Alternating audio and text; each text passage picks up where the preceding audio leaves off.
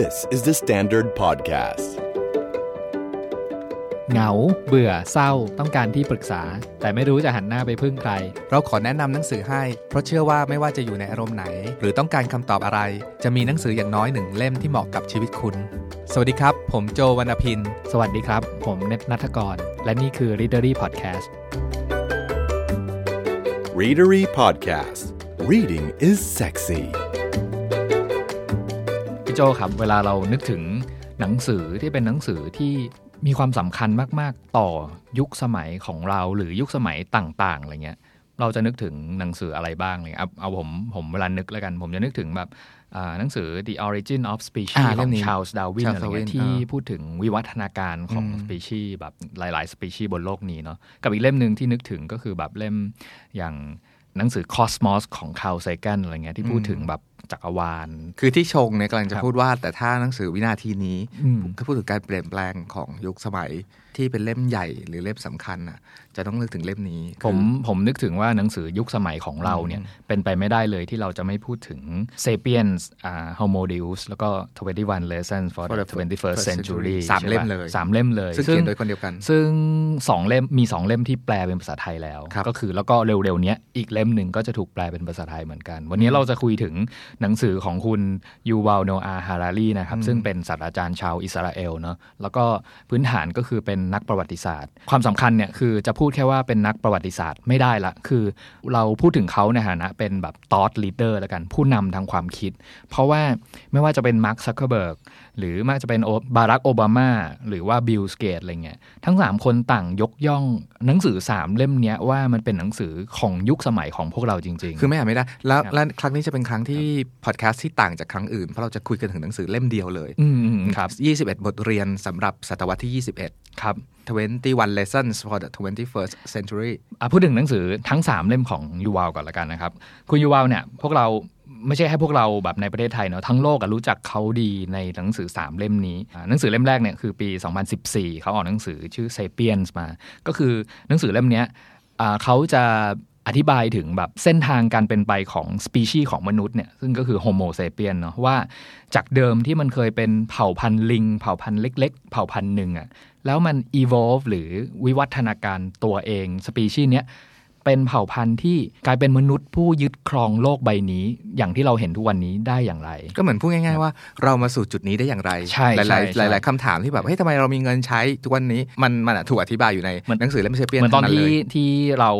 อะขายหนังสือเล่มอ่าเล่มนี้ตอนนู้นนะคือแฮชแท็กที่เราติดก็คือเรามาถึงจุดนี้ได้อย่างไรอืมพูดถึงหนังสืออีกเล่มหนึ่งซึ่งอย่างเซเปียนเนี่ยคือ 2014เป็นเล่มที่ใช่ไหครับสองในซีรีส์นี้2016เนี่ยครับคือออกหนังสือมาอีกเล่มหนึ่งคือ Homo Deus หนังสือเซเปียนเนี่ยเราเขาพูดถึงแบบ อดีตอดีตใช่ป่ะก็คือวิวัฒนาการในอดีตการมาจนถึงปัจจุบันอะไรเงี้ยแต่ว่า Homo Deus เนี่ยก็คือเขาพูดถึงอันเรื่องราวในอนาคตว่า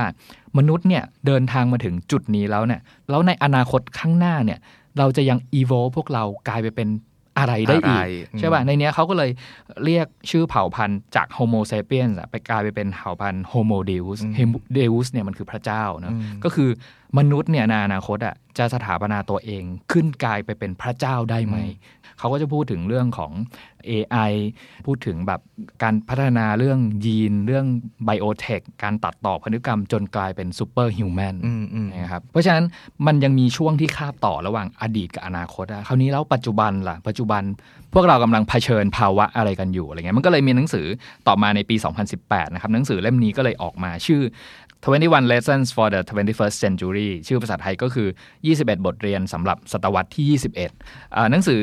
เซเปียนและ 21 บทเรียนเนี้ยมีแปลแล้วโดยสมัครพิมพ์ยิปซีนะครับ ออกมาให้อ่านทั้งสองเล่ม ซึ่งแบบบอกเลยว่าฉันอินมากอะ่ะ เพราะมันคือ 21 บทเรียนที่ พออ่านจบแล้วทั้ง 21 บทเรียนที่เราจะต้องเรียนอะ่ะมันไม่ใช่แค่อ่านหนังสือจบมันเหมือนอีก 21 หัวข้อที่เราต้องไปทำการศึกษาต่ออีกเยอะมากมันมันสำคัญกับวินาทีนี้ของของเราเราหมายถึงมนุษย์คนหนึ่งที่อยู่ในโลกร่วมกันเนี้ยจริง ๆ เฮ้ยวันนี้หันต้องมันจำเป็นซีเรียสลี่แล้วเว้ยต้องแบบว่ากลับมาคุยเรื่องพวกนี้กัน คือคำถามง่าย ๆ ที่คุณอยู่ว่า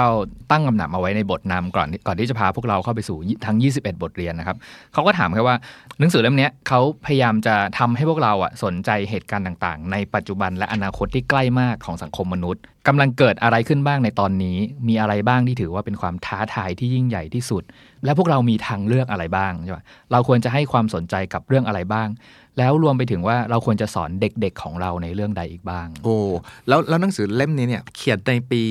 2018แล้วก็ตีพิมพ์ปีปีนั้นแปลว่านี่มันคือเป็นหนังสือที่ต้องอ่านวินาทีนี้เลยอืมมันปัจคืจุบันถ้แบบมากๆเออด้วยถ้าครับเลยไปปีหน้ามันอาจจะเก่าลงไปแล้วแต่ว่าวินาทีเนี้ยเราจำเป็นต้องอ่านหนังสือเล่ม21บทเรียนนี้กันเนาะหนังสือเล่มเนี้ยครับถ้าถ้าสรุปเป็นคำถามแบบใหญ่ ๆ เลยอะ่ะเขาจะถามว่า ปัจจุบันเนี้ยพวกเรากำลังกับเผชิญความท้าทายอันยิ่งใหญ่ของเผ่าพันธุ์มนุษย์อะอะไรบ้างอะไรบ้างใช่ปะแล้วหนังสือเล่มเนี้ยมันเป็นการเชื้อเชิญให้คนอ่านคนที่รับรู้เรื่องราวทั้งหมดในหนังสือเล่มเนี้ยเขาเรียกว่าเข้ามาร่วมวงถกเถียงกันถึงอนาคตของสปีชีส์ของมนุษย์ กันเถอะกันเถอะก็คือรับหนังสือไม่ไม่ได้เชิงแบบว่าฟันธงแบบว่า เป๊ะโชะโชะโชะอย่างนั้นเนาะแต่เหมือนตั้งคำถามให้เราว่าคุยเรื่องเหล่านี้กันเถอะมันต้องคุยแล้วนะถึงเรื่องต่างๆ เหล่านี้ คราวนี้ครับหนังสือค่อนข้างหนาเนาะประมาณแบบ 400 400กว่าหน้าใช่สืปะอใหญ่ด้วย แล้วก็เขาจะแบ่งออกมาเป็น 5 part ใหญ่ ๆ ครับ ไล่ไปทีละ part part part ที่ 1 คือความท้าทายทางเทคโนโลยี part ที่ 2 ความท้าทายทางการเมือง part ที่ 3 ความสิ้นหวังและความหวัง part ที่4 ก็จะเป็นเรื่องของความจริงแท้ แล้วก็ part ที่ 5 part สรุปเนี่ยเขาจะพูดถึงเรื่องความยืดหยุ่นการอืมปรับตัวของพวกเรา ซึ่งแบบ กระโจนข้ามไป part ที่ 5 นิดๆว่าแบบสุดท้ายแล้วหนังสือจะชวนเราคุยกันว่าไอ้ที่คุยไอ้มีการเปลี่ยนแปลงมากมายในโลกในสังคมต่างๆ เนี่ย แล้วเราจะอยู่กันอย่างไร เราต้องปรับตัวกันอย่างไรบ้าง เข้า part แรกกันก่อนนะครับของหนังสือเล่มเนี้ย part แรกจะพูดถึงอ่าความท้าทายทางเทคโนโลยีนะเกริ่นให้นิดนึงครับสำหรับใครที่อ่านเล่มที่ออกมาก่อนหน้านี้ของฉบับ Homo ภาษาอังกฤษนะ Deus Homo Deus คือเรื่องเนี้ยเราพูดถึงอนาคตของเผ่าพันธุ์มนุษย์แหละว่า การปฏิวัติเขาเรียกว่าปฏิวัติแฝดสองอย่างอะมันจะทำให้เผ่าพันธุ์มนุษย์อะ evolve ไปเป็นเผ่าพันธุ์อะไรในอะไรอนาคตอะไรเงี้ยอะการปฏิวัติแฝดที่คุณยูว่าพูดถึงเนี่ยก็คือการปฏิวัติสองอย่างครับ อย่างแรกก็คือไบโอเทคอืมไบโอเทคก็คือการปฏิวัติทางชีวะชีววิทยาอืมของร่างกายมนุษย์ เซลล์ ยีน การเพิ่มประสิทธิภาพหรือกำลังอะไรบางอย่างในในในร่างกายมนุษย์เนี่ยครับ อย่างที่สองก็คือ infotech การปฏิวัติทางด้าน infotech ก็คือการปฏิวัติทางด้านข้อมูลอืมอ่าการจัดการข้อมูลข่าวสาร Big Data อัลกอริทึมต่าง ๆ อะไรเงี้ยซึ่งปัจจุบันเนี่ยเราเราเห็นทั้งเห็นทั้งสองการปฏิวัติมันเคลื่อนตัวไปอย่าง อย่างเร็วอยู่หรือแล้วเราได้คบยินเรื่องครับพวกนี้อยู่บ่อยๆณจุดเนี้ยขอเสริมนิดนึงว่าเวลาเราพูดถึงการปฏิวัติต่างๆนานาเนี่ยอะข้อหนึ่งก่อนย้ำคุณผู้ฟังก่อนต่อไปเนี้ยจำคำว่าปฏิวัติแฝดให้ดีๆ มันจะเป็นคำใหญ่ ซึ่งเหมือนคำที่ได้ยินบ่อยขึ้นคำที่สำคัญกับชีวิตพวกเราเวลาเราพูดถึงการปฏิวัติเรานึกถึงย้อนกลับไปในต้นศตวรรษที่ 20เนี่ยมันมีปฏิวัติอุตสาหกรรมเนาะที่คนก็เดินทางจากเกษตรกรรมมาสู่โรงงานมากขึ้น มาทำงานในเมืองมากขึ้น อันนี้คือการปฏิวัติครั้งใหญ่ๆคือการเปลี่ยนแปลงครั้งใหญ่ๆของมนุษย์ แต่ครั้งเนี้ยจะเป็นการเปลี่ยนแปลงครั้งใหญ่อีกครั้งผ่านปฏิวัติแฝดคือคุณยูว่านำเสนอว่าการปฏิวัติด้าน biotech แล้วก็ infotech เนี่ยมันจะทำให้ปัญหาอย่างหนึ่งที่พวกเราไม่สามารถควบคุมได้ในอดีตเนี่ยมันจะเริ่มเข้ามาแบบจัดการแล้วควบคุมได้พี่โจ เรานึกถึงอย่างนี้ละกันว่า ถ้าเกิดในห้องมียุงอะเราสามารถตบยุงได้ใช่ไหมครับอืมแต่ถ้าเกิดยุงนั้นอะมันอยู่ในความคิดของเราอะอืมเราไม่สามารถเข้าไปตบยุงในในห้วงความคิดอืมเราได้นะครับอืม เพราะอะไรรู้ป่ะเพราะว่าเรายังไม่มีวิธีการที่จะเข้าไปจัดจัดกาการรและควบคุมห่วงความคิดของเราอะอืมให้สามารถแบบเฮ้ย ตบยุงมันให้ตายเราจะได้นอนได้อะอืมแต่เราจำเป็นที่จะต้องในห่วงความคิดของเราอะเพราะว่ามันเป็นกลไกที่มันจะต้องถูกศึกษาถึงกลไกทั้งหมดว่าเกิดขึ้นได้อย่างไร แล้วมันมีวิธีการที่จะควบคุมได้อย่างไร ดูอย่างนี้มันดูเป็นนิยายวิทยาศาสตร์บางแล้วคือ เข้าไปควบคุมแบบสภาวะจิตใจหรือเข้าไปควบคุมความคิดแล้วอะแต่นั่นก็คืออย่างที่บอกว่าด้วยเทคโนโลยีสองอย่างเนี่ย biotech กับ infotech อะครับ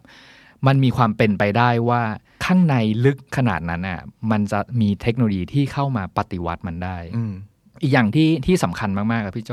การปฏิวัติแฝดของ biotech และ infotech เนี่ยมันเกิดด้วยน้ำมือใคร เกิดด้วยน้ำมือของวิศวกร ผู้ประกอบการ แล้วก็นักวิทยาศาสตร์นะครับ การปฏิวัติสิ่งเนี้ยไม่ได้เกิดขึ้นทางการเมืองหรือผลกระทบอ่าหรือการตัดสินใจของ ผู้ครอบครองที่ดิน ผู้ครอบครองเงินตาเลย เพราะฉะนั้นน่ะสิ่งที่มันมันเรียกว่ามันค่อนข้างสำคัญในการปฏิวัติสองแบบเนี้ยมันจะเปลี่ยนจากผู้กลุ่มอำนาจทางการเมือง จากเดิมที่มันไปอยู่ในในชนชั้นในผู้มีอำนาจทางการเมือง ผู้มีอำนาจการต่อรองในโลกนี้ ไปสู่กลุ่มอย่างที่เขาบอกอะเขานำเสนอว่าจริง ๆ มันจะเป็นฝีมือของวิศวกรผู้ประกอบการและนักวิทยาศาสตร์ หมายถึงว่าเมื่อไหร่ที่มีการปฏิวัติ2อย่างนี้เกิดขึ้นมานะครับ อำนาจบนโลกเนี้ยมันเปลี่ยนฐานนะครับ เปลี่ยนฐานจากจากเดิมอะนะผู้นำทางการเมืองประเทศมหาอำนาจต่างๆอะไรเงี้ยถ้าใครเป็นเจ้าของกลุ่มคนที่สามารถปฏิวัติ 2 เรื่องนี้ได้อะอำนาจมันจะตกไปอยู่อีกที่หนึ่งเลยทันที คราวนี้ถ้าย้อนกลับมาถึงเรื่องการการปฏิวัติเรื่องทั้งสองเรื่องนี้เนาะซึ่งปัจจุบันน่ะมันกำลังเดินทางไปสู่จุดนั้นอยู่แล้วนะครับ เอาง่ายๆก็ได้อย่างปฏิวัติเรื่องเรื่องแรกคือ infotech เนี่ยมันเขาก็จะพูดถึงเรื่องเนี่ยแหละครับการมาถึงอาของ artificial intelligence หรือ AI ใช่ป่ะเครื่องจักรกลที่มีความคิดสามารถตัดสินใจแทนมนุษย์ หรือทำงานบางอย่างแทนมนุษย์ได้อะไรเงี้ยบทต่อๆมาเนี่ยค่อนข้างตั้งคำถามใหญ่ ๆ อีกอันหนึ่งเหมือนกันว่า เฮ้ย ในอนาคตอะพวกเราจะถูก AI แย่งงานทำไหม ตรงเนี้ยขอขีดเส้นใต้ตรงคำนี้ก่อนคำว่าในอนาคตที่พูดกันอยู่เนี่ย มันมีคอสอหนึ่งที่ที่คนเขาทั่วโลกพูดกันถึงอยู่คือปี 2050 จะเป็นหมุดหมายหรือเป้าที่ทุกคนตอนเนี้ย ศึกษาเรื่องอนาคตศาสตร์จะมองที่คอสอนในการ2050 ลองคิดดูดีๆนะ ปีนี้มัน 2019 เนาะหรือ 2020 เนี่ยมันก็คืออีกแค่ 30 ปี เท่านั้นเอง นั่นหมายความว่าเด็กที่เกิดวันนี้เลยเนี่ยปี 2050 เขาจะอายุประมาณ 30 ซึ่งจะเป็นคนที่ actively อยู่ในสังคมมากๆเลย มันก็จะมีคำถามต่างๆ นานามากมายว่า ภายในช่วงเวลา 30 ปีต่อไปเนี้ยมันจะมีอะไรเกิดขึ้นเพื่อที่จะรับใช้สังคมที่เปลี่ยนแปลงไปโดยปฏิวัติแฟดไปแล้วบ้างอะไรเงี้ยซึ่ง2050 จะเกิดการตกงานครั้งใหญ่อีกมหาศาลมีหลาย ๆ เรื่องที่จะต้องเปลี่ยนแปลง คราวนี้พูดถึงเรื่องเรื่องงานเนี่ยคือมันมีชื่อบทชื่อบทหนึ่งคุณยูว่าเขียนว่าเมื่อเธอโตขึ้น เธอจะไม่มีงานทำใช่ ซึ่งมันแบบเอ้ยมันก็จริงนะคือไม่ต้องคิดไปถึงแบบไกลถึง 2050 เอาสัก 10 ปีหรือ 20 ปีข้างหน้าเนี่ย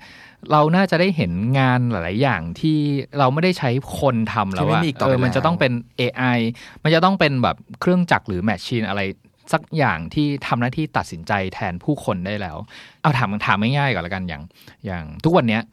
พี่โจเชื่อในความฉลาดเฉลียวของการจดจำเส้นทางของตัวเอง หรือเชื่อ Google Map มากกว่ากันร้อยเปอร์เซ็นต้องเริ่มจากอย่างนี้เว้ย ต้องเริ่มจากไม่เชื่อ Google Map คือปกติสมมติเราขับรถไปอืมไปไหนเนี่ยอืมในอดีตอะฉันเออขับเส้นทางเนี้ยอยู่เป็นประจำฉันก็รู้เส้นทางดีอยู่แล้วในอดีตเราจะคิดว่าแบบเฮ้ย Google ยังไม่ฉลาดพอว่าเออแล้วแล้วพอ Google แนะนำเราก็ดู Google นะเวลาขับอืมแล้ว Google แนะนำบอกว่าเฮ้ยลองเปลี่ยนเส้นไปทางซ้ายจะเร็วกว่าใช่ป่ะเมื่อก่อนเนี่ยเราอาจจะลองเลี้ยวซ้ายตาม Google อืมแล้วปรากฏว่าเฮ้ยแม่งไม่ได้เร็วกว่ารถติดหนักขึ้นกว่าอ่าแล้วเราก็จะท่องไว้ว่าเฮ้ย Google แม่งเชื่อไม่ได้อืมอืมอืม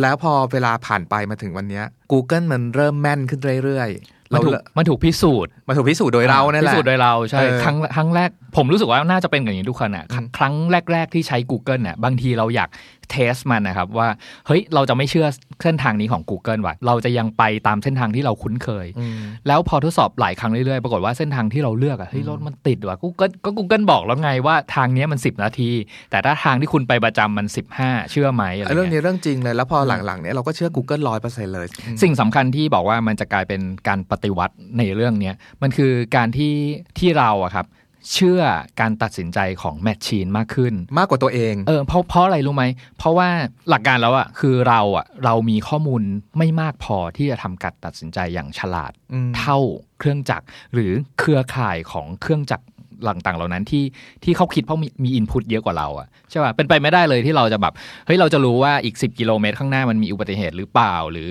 หรือถึงแบบถ้ามีเราก็ต้องแบบเปิดวิทยุฟังไหมถึงจะรวบรวมข้อมูลต่างๆ นั้น เพื่อมาประมวลผลว่าเฮ้ย เลือกอีกทางหนึ่งดีกว่าไปทางลัดเพราะว่าไปทางเนี้ยยีนาทีทางลัด10นาทีอะไรเงี้ยมันเป็นเรื่องของการประมวลผลล้วนอืมมันเป็นเรื่องของปริมาณข้อมูลที่ไม่เท่ากัน แล้วแล้วสิ่งเนี้ยมนุษย์คนเดียวอะๆไม่พแข่งอแข่งกับจักรกลไม่ไม่ได้ได้พี่โจอืมเออเพราะว่าจักรกลเนะครับสิ่งที่น่าสนใจก็คือจักรกลในยุคเนี้ยทำงานเป็นเครือข่ายอืมหมายความว่า เขาไม่ได้ใช้ Input Input เดียวมาประเมิน แต่เขาใช้แทนที่เราคนเดียวตัดสินใจอะไรเงี้ยเขาใช้เครื่องจักรเป็นล้านอะแล้วสามารถประมวลผลได้ในเสี้ยววินาทีอืมบอกเราว่า เชื่อฉันเถอะไปอีกทางหนึ่งอะไรเงี้ยในบทเนี้ยเราชอบเรื่องที่อยู่ว่าพูดถึงสาวญี่ปุ่นสี่คนที่แบบไปทัวร์ที่ออสเตรเลีย แล้วก็ขับรถตาม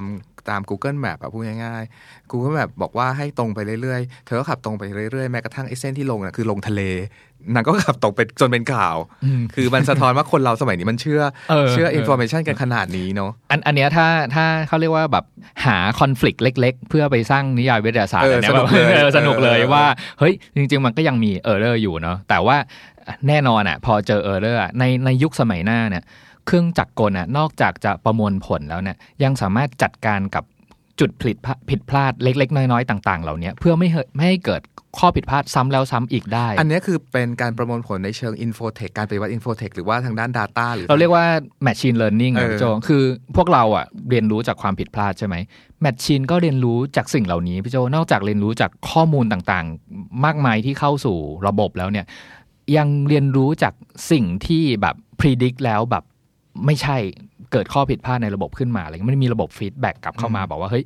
ถ้าข้อมูลชุดนี้ไม่ใช่ เราจะต้องใช้ข้อมูลชุดไหนเข้ามาอีก เอาพูดง่ายๆอะว่าเลียนแบบการจำลองการเรียนรู้ข้อผิดพลาดของมนุษย์ให้เกิดขึ้นให้ได้อะไรเงี้ยครับในในในเรื่องเนี้ย ทั้งจะอ่านจากเล่มนี้แล้วเราเคยดูสารคดีที่พูดถึง biotech หรือความสำคัญนะมนุษย์อะชอบคิดว่าเราชอบใครสักคนน่ะ เป็นเรื่องโดยพรหมลิขิตจากอดีตกาลอืมหรือว่าเราไม่มีเหตุผลความรักไม่มีเหตุผลอืมแต่ความรักในโลกยุคปฏิวัติ infotech biotech มีเหตุผลรองรับทั้งหมดเลยอืมมันเป็นเรื่องของสารเคมีที่หลั่งปฏิกิริยาต่าง ๆ นานาในร่างกาย ซึ่งถ้าเราชอบใครสักคนหนึ่งอะ แล้วเรามีเครื่องตรวจวัดอยู่ตรงนั้นน่ะ มันจะสามารถบอกได้เลยว่า คนคนนั้นอะคือคู่แท้ของเราเป็นมิตรแท้หรือเป็นศัตรูของเราจากปฏิกิริยาเคมีภายในร่างกายเราก็นี่ไงด้เลยพี่โจคือขั้นต่อของการการปฏิวัตินี้เนี่ยเมื่อผนวกรวมของ Infotech บวกกับ Biotech ใช่ป่ะ Biotech คืออะไรหมายถึงว่า คือสิ่งที่อยู่ในร่างกายมนุษย์นี่แหละเอ่อเมื่อไหร่ก็ตามที่ร่างกายของมนุษย์อะมันมีการใช้เซ็นเซอร์เข้าไปตรวจวัดใช่ป่ะ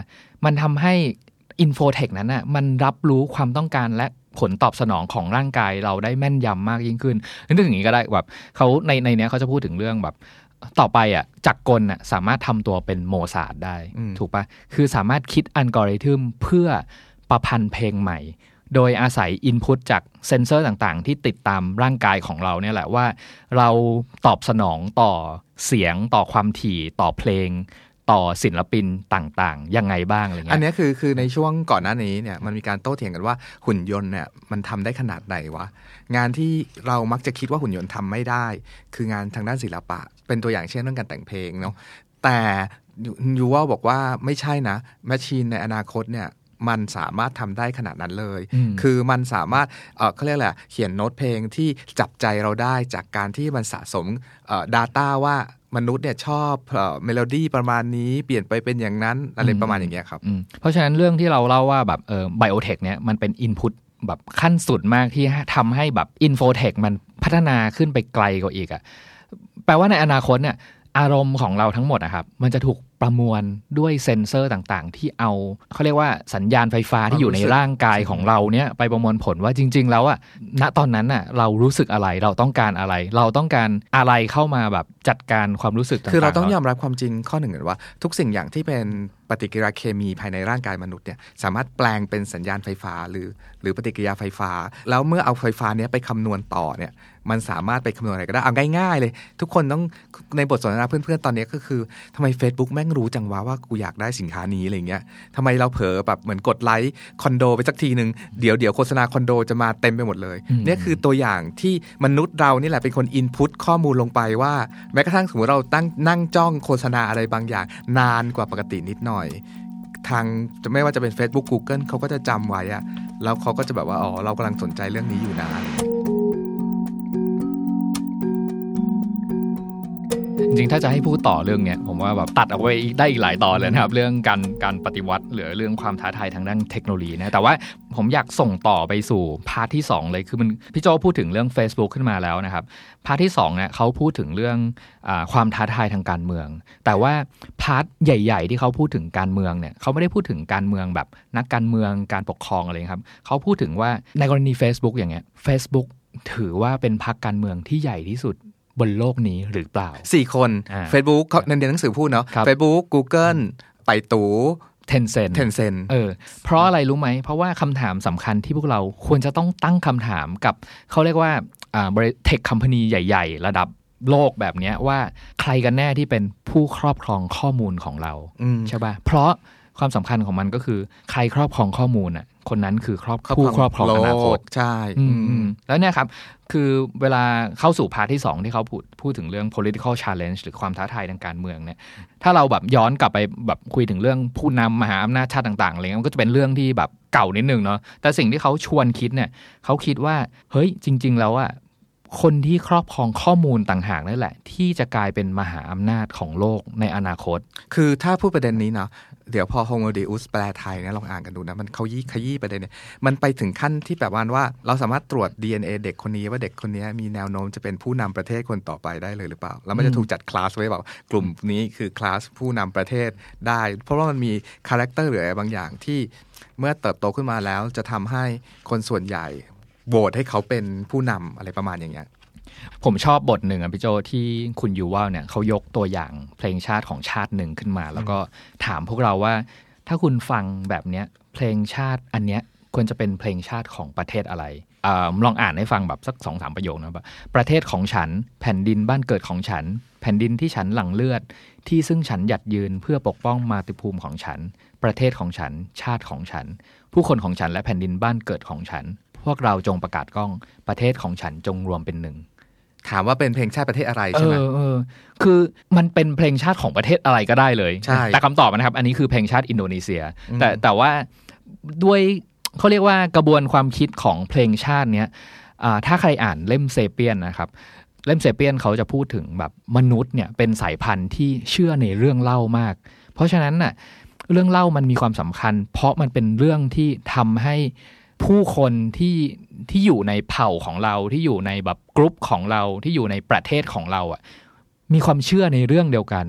เพื่อทำจุดมุ่งหมายอะไรบางอย่าง โดยที่ไม่ตั้งคำถามกับมัน เพราะฉะนั้นเนี่ยเขายกตัวอย่างว่าเพลงชาติเนี่ยเป็นตัวอย่างที่ดีเลย ในการสร้างเรื่องเล่าชุดหนึ่ง เพื่อบอกกับผู้คนว่า อ๋อ คุณเกิดมาเนี่ย คุณมีชาติกำเนิดติดตัวมานะ เพราะฉะนั้นเนี่ยคุณจำเป็นที่จะต้องเชื่อในเรื่องเล่าของชาติพันธุ์เรา ประเทศของเราว่าบรรพบุรุษของเราสร้างอะไรกันมา แล้วพวกเราจะต้องมีหน้าที่อะไรกันบ้าง เพื่อเอาประเทศของเราไปต่อในอนาคต แต่ประเด็นที่หนังสือพูดอะมันกำลังจะพูดว่า แต่ไอ้ชาติหรือเรื่องเรื่องเล่าที่พี่เนทพูดอยู่เนี่ยมันกำลังจะแตกสลายไปแล้วมันจะไม่มีสิ่งนี้อีกต่อไป เอาง่าย ๆ เลยนะ สมมติว่าไอ้เรื่องคริปโตหรือว่าลิบราเงินที่อยู่ในอินเทอร์เน็ตอะพูดง่ายๆคำถามคือสมมติเราซื้อของใน Facebook แล้วเราเราจ่ายเงินไปเนี่ย ประเทศไหนควรจะได้เก็บภาษีสิ่งนี้ มมันเป็นของชาติไหนประเทศไหนเนี่ยครับบทต่อมาเขาก็เลยส่งต่อไปที่แบบ ชื่อบทมันคือ one dollar to rule them all อืมก็คือดอลลาร์เดียวเพื่อปกครองคนทั้งหลายอืมสกุลเงินในโลกเนี้ยอย่างแบบข่าวล่าสุดเลยก็คือแบบสกุลเงิน Libra ของ Facebook อะไรเงี้ยอืมมันจะกลายเป็นสกุลเงินสากลที่แบบมาแทนเงินบาทเงินดอลลาร์หรือเงินชาติต่างๆ ได้ไหมอะไรเงี้ยเพราะว่าเพราะอะไรรู้ว่าความสำคัญของบทเนี้ยพูดถึงแบบ Facebook ค่อนข้างมาก เพราะว่าเขาชวนให้ไปฟัง speech ของมาร์คซักเคอร์เบิร์ก ครั้งหนึ่งนะครับ ที่พูดว่าเขาจะทำให้สังคมโลกนี้ไม่ว่าจะออนไลน์หรือออฟไลน์ กลายเป็นสังคมที่ดีขึ้นอืมเฮ้ยมันเป็นแบบคำประกาศที่ใหญ่มากเลยนะใหญ่มากอืมใหญ่ยิ่งกว่าแบบประธานาธิบดีสหรัฐอเมริกา สักคนหนึ่งประกาศคำแบบที่พวกเราจำจำๆกันไว้อะแต่นี่มันคือเขาเรียกว่าคำประกาศทางการเมืองของเผ่าพันธุ์มนุษยชาติอะไรก็ได้ เพราะว่าผู้คนแบบกี่ร้อยล้านคนแหละที่อยู่บน Facebook อะใช่ไหมครับ คือมันถ้าเรียกว่าเป็นแบบเนชั่นหรือเป็นชาติชาติหนึ่งอะ มันเป็นชาติที่แบบใหญ่ที่สุดเลยอะตอเป็นนเนี้ยพันล้านคนคอรับย่างนี้อืมอืมแล้วนอกจากเนี้ยคือเขายังตั้งคำถามอีกว่าอ่านอกจากเรื่องเพลงชาติเงินตราแล้วแล้วชาตินิยมของผู้คนในยุคศตวรรษที่ 21 เนี่ยมันยังมีจริงอยู่ไหมอะอืมเออพวกเราพวกเรายังรู้สึกแบบเฮ้ยเราภูมิใจในเลือดเนื้อเชื้อไขความเป็นคนไทยอืมอืมจังเลย หรือว่าแบบความเชื่อเนี้ยมันถูกทำลายลงไปเรื่อยๆ ด้วยการที่เราย้ายตัวเองไปสู่การเป็นประชากรในโลกไซเบอร์ หรือประชากรของ Facebook คือปัจจุบันเนี้ยมันก็ยังมีอยู่จริงแหละความรักชาติต่างๆ นานา ไม่ว่าจะเป็นชาติไทยหรือว่าชาติในตะวันออกกลางที่แบบว่า แต่แฟกต์ก็คือคุณต้องเตรียมใจนะว่าสิ่งนี้มันจะไม่มีอีกต่อไป เรื่องเล่าแบบนี้มันจะไม่น่าเชื่อถืออีกต่อไป พอพูดถึงเรื่องการเมืองแล้วเป็นภาพใหญ่ระดับโลกขึ้นมาอะไรเงี้ยมันแน่นอนแหละในในในโลกยุคนี้ถ้าเรามองมองมองเล็ก ๆ แค่แบบเฮ้ยเราอยู่ในประเทศของเราเรามีปัญหาอะไรบ้างอะไรเงี้ยแต่ไม่ใช่นะพี่โจเราอยู่ใน Facebook อะ่ะเราเห็นว่าโลกทั้งใบเนี่ยกำลังขับเคลื่อนด้วยประเด็นใหญ่ ๆ ของโลกอะไรบ้าง เช่น ประเด็นของการกีดกันเชื้อชาติ ประเด็นของ LGBT ประเด็นของนิวเคลียร์ที่ที่มีการสะสมอาวุธนิวเคลียร์อยู่ที่นั่นที่นี่อะไรเงี้ยมันไม่ได้เป็นความมั่นคงของชาติใดชาติหนึ่ง แต่มันเป็นความมั่นคงของคนทั้งโลกอะอืมอ่ามีประเด็นเรื่องของภาวะโลกร้อนอย่างเงี้ย ซึ่งไม่ได้หมายความว่าคนที่สวีเดน เอ่อเขาตระหนักเรื่องโลกร้อนกันมาก แล้วเขาจะสามารถแบบเอ้ยทำให้ภาวะเนี้ยมันหายออกไปจากไม่ได้โลกได้ไม่ได้ต้องเออได้ความร่วมมือจากคนทั้งโลกจอืมริงๆ มันเป็นประเด็นของคนทั้งโลกอะ่ะหรือเรื่องของ immigration การอบอพยพย้ายถิ่นฐานของผู้คนไปมาเนื่องจากเออมีปัญหาภายในภายในประเทศตัวเอง แต่ต้องการความช่วยเหลือของประเทศนั้นประเทศนี้หรือสังคมโลก ประชาคมโลกเข้ามาโอบอุ้มหรือแก้ปัญหานี้ร่วมกันประเด็นเนี้ยในหนังสือพูดสนุกครับเรื่อง firewall ไม่รู้พี่เนทจำได้ไหมครับคือแบบว่ารัฐบาลอเมริกันอะสร้างสร้างรั้วล้อมรอบแถวเท็กซัสแถวแคลิฟอร์เนีย เพื่อกันคนเม็กซิกันที่จะแบบว่าอพยพหรือว่าหนีเข้าเมืองเนาะอืมแต่แต่คำถามคือโลกสมัยใหม่เนี่ยอเมริกันไม่สามารถสร้าง firewall หรือกำแพงเนี้ยล้อมรอบเมืองแคลิฟอร์เนีย ไม่ให้แบบไวรัสหรือมาแวร์มาจากที่ไหนเข้าบุกรุกได้อะผมจำไม่ได้ว่ามันมีท่อนหนึ่งที่แบบว่าพูดถึงแบบ traditional politics ครับที่เขาก็มีตั้งคำถามอย่างนี้เหมือนกันว่าทำไมนโยบายของทรัมป์ในการสร้างกำแพงอืมแบบกำแพงจริงๆอะ the wall ของทรัมป์เลยเนี่ย มันดูเป็นการแบบเขาเรียกว่าการเมืองแบบย้อนย้อยุนคแย้จังเลยงเออคือย้อนยุคไปไปไปสู่การแบบเฮ้ย ในขณะที่โลกยกย่องสังคมเสรีประชาธิปไตยอะไรเงี้ยแต่แต่ในขณะเดียวกันเนี่ยมันมีสิ่งที่ย้อนแย้งอยู่ในนโยบายเสรีนิยมแบบเนี้ยในการกีดกันเพิ่มมากขึ้นอีกอะไรเงี้ยมันอืมสิ่งนี้มันคืออะไรทำไมทำไมพวกเราถึงถึงแบบเฮ้ยเราควรเป็นประประชาชาติที่มีความสุขที่สุด ด้วยการอ่าสร้างกำแพงใหญ่ ๆ เพื่อกีดกันคนชาติอื่นเข้ามาในประเทศเรา มันย้อนกันไปมา มันเนอะมันมันในหนังสือเล่มนี้พูดเนาะเราไม่ได้พูดเองนะเขาพูดถึงการการกีดกันทางวัฒนธรรม ไม่ได้กีดกันเชื้อชาติเขายกตัวอย่างอย่างเช่นเอ่อตอนที่คนซีเรียมีมีปัญหาสงครามในประเทศแล้วต้องอพยพไปที่ไหนสักที่หนึ่งเอ่อในหน้าที่เดียวต้องที่แรกต้องไปก่อนคือตุรกี ซึ่งตุรกีอยู่ใกล้ๆเป็นเอ่อเซ็นเตอร์ระหว่างยุโรปกับ เอเชียเนาะซึ่งเขาก็ต้องไปที่ตุรกีก่อน ปัญหามันเกิดขึ้นถัดจากนั้นว่าจากตุรกีเนี่ยจะส่ง refugee ผู้อพยพเหล่านี้ไปที่ไหน เช่น สมมติว่าส่งไปเยอรมัน ซึ่งเป็นที่ฮิตอย่างเงี้ยคำถามคือว่าเมื่อผู้อพยพชาวซีเรียเนี่ยเข้าไปอยู่ในเยอรมันเยอะขึ้นเรื่อยๆเรื่อยๆอีกกี่ generation คนซีเรียที่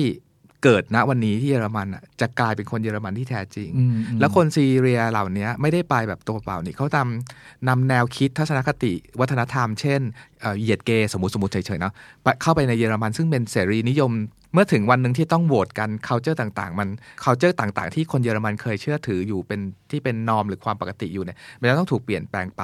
สิ่งที่เขากลัวการอพยพเหล่านี้คือวัฒนธรรมที่กำลังค่อย ๆ เคลื่อนย้าย และในความเป็นแฟกต์เนี่ยณโลกปัจจุบันเนี่ยเราไม่สามารถกีดกันการเคลื่อนย้ายหรืออิมิเกรนต์อย่างนี้ได้เลย ไม่ว่าประเทศไหนกับประเทศไหนเลย จริง ๆ มันมีเรื่องที่เป็น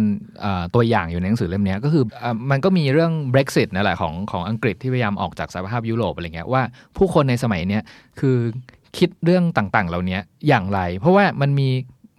เส้นทางของเสรีนิยมประชาธิปไตยแบบหนึ่งกับอีกแบบหนึ่งคือ อย่างที่บอกเราว่าแบบเฮ้ยเราแยกออกมาเป็นเอกเทศเพื่อให้ประเทศเรามั่งคั่งอยู่คนเดียวเหอะดีกว่าอะไรเงี้ยครับอืมเรื่องนี้มันสะท้อนว่าโลกยุคใหม่มันแยกกันไม่ได้ สุดท้ายด้วยอะไรก็แล้วแต่มันจะมีความพยายามที่จะรวมกันมากขึ้นเรื่อยครับ อันนี้เป็นเป็นสอง part แรกครับคือความเทคท้าทายทางเทคโนโลยีกับความท้าทายทางการเมืองอืม